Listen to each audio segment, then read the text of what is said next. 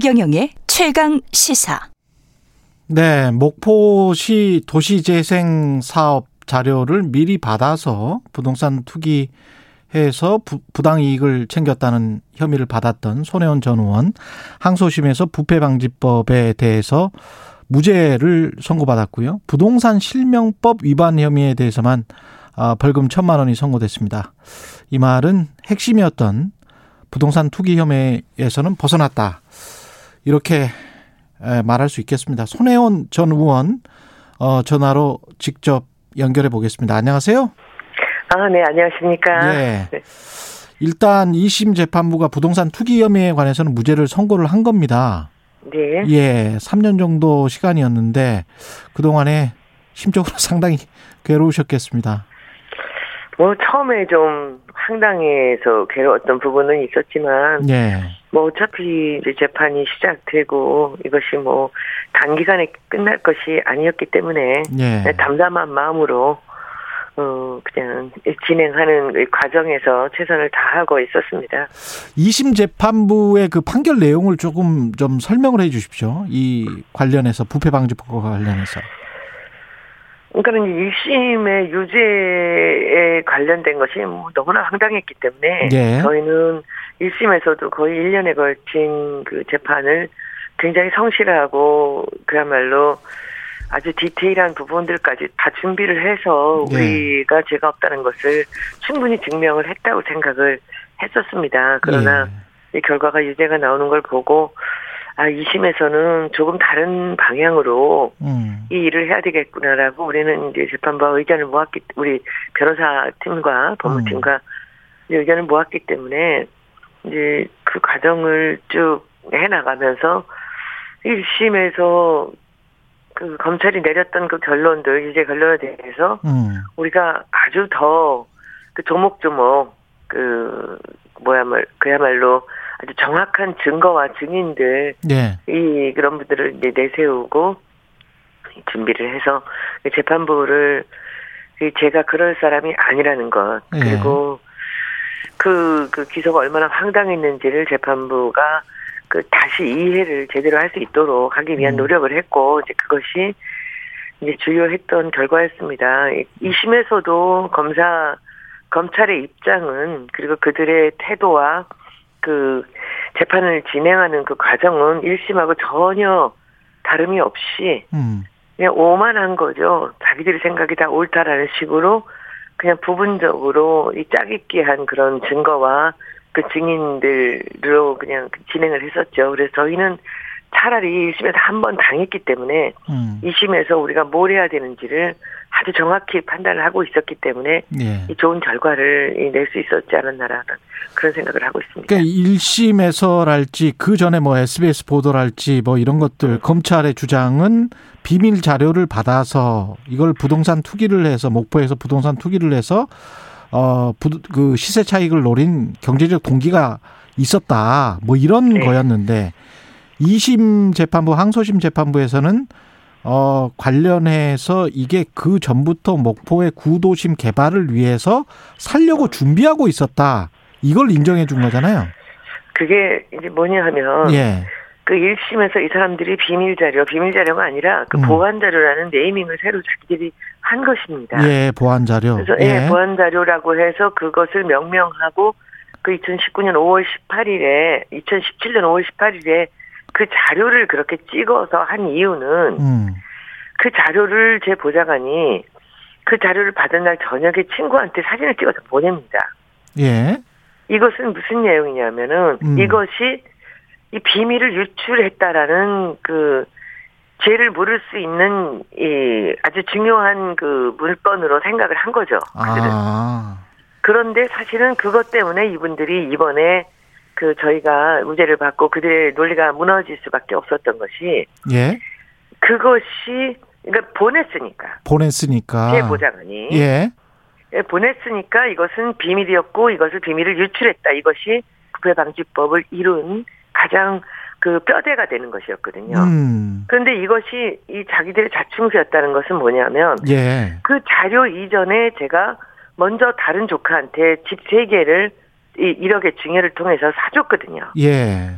그러니까 그 친구를 이번 재판에서는 계속 1심과 2심에서 투명인간 취급을 했어요. 그게 손소영 갤러리 카페인데 예. 손소영이 증인으로 나왔고 그것이 세 개의 집이 이미 그 비밀 자료라고 하는 것 전에 모두가 사, 샀던 것을 알고 있음에도 불구하고 그 얘기는 꺼내질 않는 거예요. 그게 비밀 자료가 이미 아니었음이 그 전에 매입을 통해서 밝혀졌음에도 불구하고 예. 아니 그, 바- 그 사람들은 끝까지 그것을 비밀 자료라고 우겼죠. 예. 그런데 이번 재판부에서 가장 중요한 그 이 판단의 증거는 뭐냐면 음. 손소영은 그 자료 이전에 이미 집을 세 채나 샀기 때문에 음. 이것이 비밀 자료라 하더라도 손혜원은 비밀 자료를 이용하지 않고 목포에 집을 사주고 증여를 통해서 이걸 했다라는 내용을 내용이 이번에 나온 거예요. 예. 그러니까 이번 그 2심에서 중요한 부분은 제가 음. 그 판사님이 굉장히 정확하게 이 사건을 보셨구나라는 느낌을 받은 것은 뭐냐면은 이 우리가 지금까지 비밀 자료가 맞느냐 아니냐를 갖고 3년 동안을 다퉜거든요. 예. 우리는 거기에 대해서 자신이 있었어요. 이건 비밀 자료가 아니다라는 것이. 그런데 그러면서 이제 저희가 2심에서 마지막 부분에 와서 주장을 한 것이 이것이 비밀 자료를 하더라도 손혜원은 이것을 이용한 적이 없다. 음. 그리고 손소영은 그 이전에 이미 샀다라는 얘기를 했는데 그 판사님께서 그 부분을 딱 받아들인 것이에요. 예. 그래서 비밀 자료를 할지라도 손혜원은 그것을 이용한 적이 없다. 이 가장 중요한 증거로는 손소영은 이미 그 이전에 샀고 그 이후에도 자기가 사- 재산을 통해서 사거나 남한테 음, 음. 제안을 할 때 이 비밀 자료 얘기가 하나도 나오지 없었다. 않았다는 거죠. 예. 예, 이것이 굉장히 중요한 포인트입니다. 예. 근데 이- 그 사줬다라고 아까 말씀을 하셨잖아요. 조카한테. 네, 네. 그 네. 부분은 부동산 실명법 실명법 위반 혐의로 이제 벌금 천만 원이 선고된 그 부분입니까? 그게 사줬다는 아니 게? 그것도 예. 아니에요. 그것도 너무 웃기는 게 예. 제가 그 2017년 5월 18일 그 비밀 자료 이전에 이미 손소영한테는 1억을 증여했고 그 집 세 개를 다 제가 그 증여를 통해서 그가 사게 했거든요. 음. 그리고 그 뒤에 7월 달에 가서 창성장에 이번에 천만 원 벌금이 나온 그 친구한테 7,200만 원을 다시 증여를 하거든요. 예. 그런데 앞부분이 걔가 투명 인간이기 때문에 소영이를 예. 그 소영이 얘기는 전혀 하지를 않고 제가 뒤에 이 창성장의 3분의 1 지분을 갖고 있는 그 조카 얘기만이 진행이 됐기 때문에 음. 우리가 대법원에 가서도 이것은 문제 없이 우리가 이것 무죄가 될 수 있다라고 보는 거는 여기도 똑같이 그 5월 18일 이전에 손소영한테 사준 것은 전혀 거론조차 되지가 않았어요. 1심, 2심 다. 음. 근데 2심에서는 그걸로 저희를 보토방지법을 무죄로 주셨는데 그 명의신탁이 그걸로 인해서 다시 저희가 clear가 될 수 있다는 것이죠. 아. 그래서 제가 자신 있다고 보는 겁니다. 왜냐하면 대법 더 먼저 증여를 예. 했기 때문에. 예. 그런데 그것은 전혀 걸리지가 않았어요. 알겠습니다. SBS가 이게 사실은 처음 보도를 했고요. 끝까지 판다를 통해서 메인 뉴스에서 보도를 했는데 그 이후에 이제 항소심 판결이 나오고 난 다음에도 어 SBS 그 기사 제목이 목포 투기 의혹 손해원 2심에서도 유죄 이렇게 나왔거든요. 기사 네, 제목이. 네. 근데 이거는 이제 다른 뭐 서울신문이랄지 TV조선, KBS, MBC의 헤드라인과는 TV조선도 보니까 손혜원 항소심 대부분 무죄, 벌금 1천만 원 감경, 뭐 1천만 원으로 감경 이렇게 돼 있어요. 네. 이건 어떻게 보셨습니까, SBS? SBS는 제가 이미 2019년 그 1월 달에 그들이 그 무리한 보도를 냈을 때 민형사로 이미 9명의 기자를 모두 다 고소를 했습니다. 예. 근데 그 이 고소 사건이 진행이 되지 않고 있었어요. 왜냐하면 이것이 형사 사건이 어떻게 결론이 날지를 보고 나서 그 다음을 진행해야 하는 것이 이제 그들의 입장이었겠죠. 음. 그래서 모두가 기다리고 있었던 것입니다. 이번 결과를 그런 상황에서 그 이제 두 가지입니다. 제 제목이 그 부패 방지법과 예. 법과 그 명의 신탁과 근데 그 부패 방지법이 온전하게 완전히 무죄가 됐고 그렇죠. 그 명의 신탁만 천만 원으로 그것이 벌금형이 됐기 때문에 음. 지금 이 SBS에서는 어떻게더라도 지금 저를 다시 또그 폄훼하고 제게 뭔가를 이제 씌우기 위한 이제 작업을 해야 할 수밖에 없는 입장이에요. 음. 그래서 아마 그렇게 했을 거라고 저는 예. 생각하고 있습니다. 그 정치 이야기도 좀 여쭤보겠습니다. 아, 열린, 네네. 예, 열린민주당하고 민주당하고 지금 합당은 어떻게 진행되고 있는지 열린민주당 뭐- 내부 분위기도 좀 궁금하고요. 예. 아, 저는 열린민주당에 그냥 후원회만 맡고 있기 때문에 예. 제가 뭐 1년에 몇 번 나가지도 않고 음. 제가 그 내용은 잘 알지 못합니다. 그러나 제가 이 합당 이야기가 나- 나오면서 바로 제 유튜브에다가 우리가 이 조건을 합당 조건을 내세운다면 단 하나 열린 공천만 해야 된다라는 그 입장을 제가 낸 이유는 음. 그냥 제 생각입니다.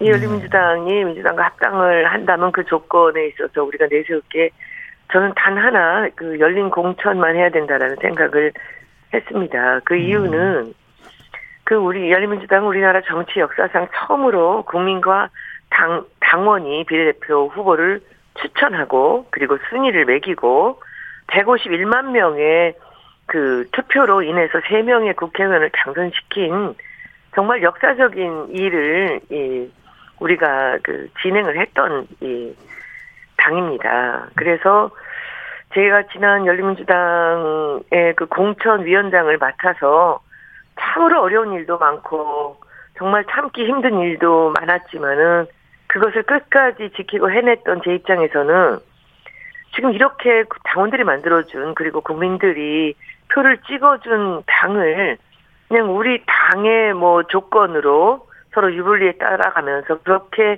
조건을 내서는 안 된다라는 제가 생각을 한 음. 것이죠. 당원들의 입장에서 본다면 열린민주당은 본인들이 당원들이 만든 당이거든요. 예. 그래서 저는 그 부분을 그 첫 번째 조건으로 그리고 음. 단 하나의 조건으로라도 내세워서 이 당원들을 그 설득하고 그들과 함께 그 우리가 좋은 마음으로 좋은 결과로 합당을 해야 된다라는 생각을 그렇게 이제 표현을 한 것입니다. 마지막으로 있지 않습니까? 이재명 네. 후보 그 민주당 홍보 전문가시기 때문에 네네. 민주당 대선 캠페인 홍보 같은 경우는 잘하고 있는 것 같습니까? 못하고 있는 과거에 보면 비판도 많이 하셨잖아요. 잘하고 있지 않습니다. 민주당은 예. 이제 두 가지로 나눠보실 수 있는데요. 민주당의 홍보와 그리고 이 열린민주당 아니 아니 아니 이재명 이재명? 캠프의 예. 그 홍보는 선대위? 전혀 두 개를 구분해서 보셔야 되는데요. 예. 그 이제 먼저 그, 그 캠프의 홍보를 본다면 이것이 그 후보 한 사람의 개인기를 전혀 따라가지 못하는 홍보라는 느낌이 들고요. 음. 그러니까 이것이 후보의 장점을 앞으로 나서게 하고 이 단점들은 이제 보완을 하면서 해주는 것이 그 홍보의 가장 기본인데 그 후보의 후보를 따라가지도 못하는 그런 예, 홍보라고 볼 수 있고요. 그리고 네. 이제 민주당 더불어민주당의 홍보는 차라리 안 하는 게 나은 홍보를 하고 있어요. 차라리 특히나. 요즘에 예. 그 길거리에 거는 그 현수막을 보면요, 예. 그 당장 그만 두셔야 됩니다. 무슨 아. 얘기인지도 모르고요. 예. 사람들한테 전달이 제대로 되고 있지 않습니다. 아. 제가 몇 번 얘기를 했는데 음. 또다시 비슷한 게 또 나오고 있어요. 예. 그래서 저는 민주당은 그 대선 국면에서 자기들이 여기서 해야 될 일이 뭔지를 조금 더 냉정하고 그리고 명확하게 예. 그 정리를 한 다음에 홍보를 시작해야 된다는 그런 생각을 하고 있습니다. 알겠습니다. 지금까지 손혜원 전 의원이었습니다. 네, 감사합니다. 고맙습니다. 예. 네. KBS 일라디오 최경련의 최강시사 듣고 계신 지금 시각은 8시 44분입니다.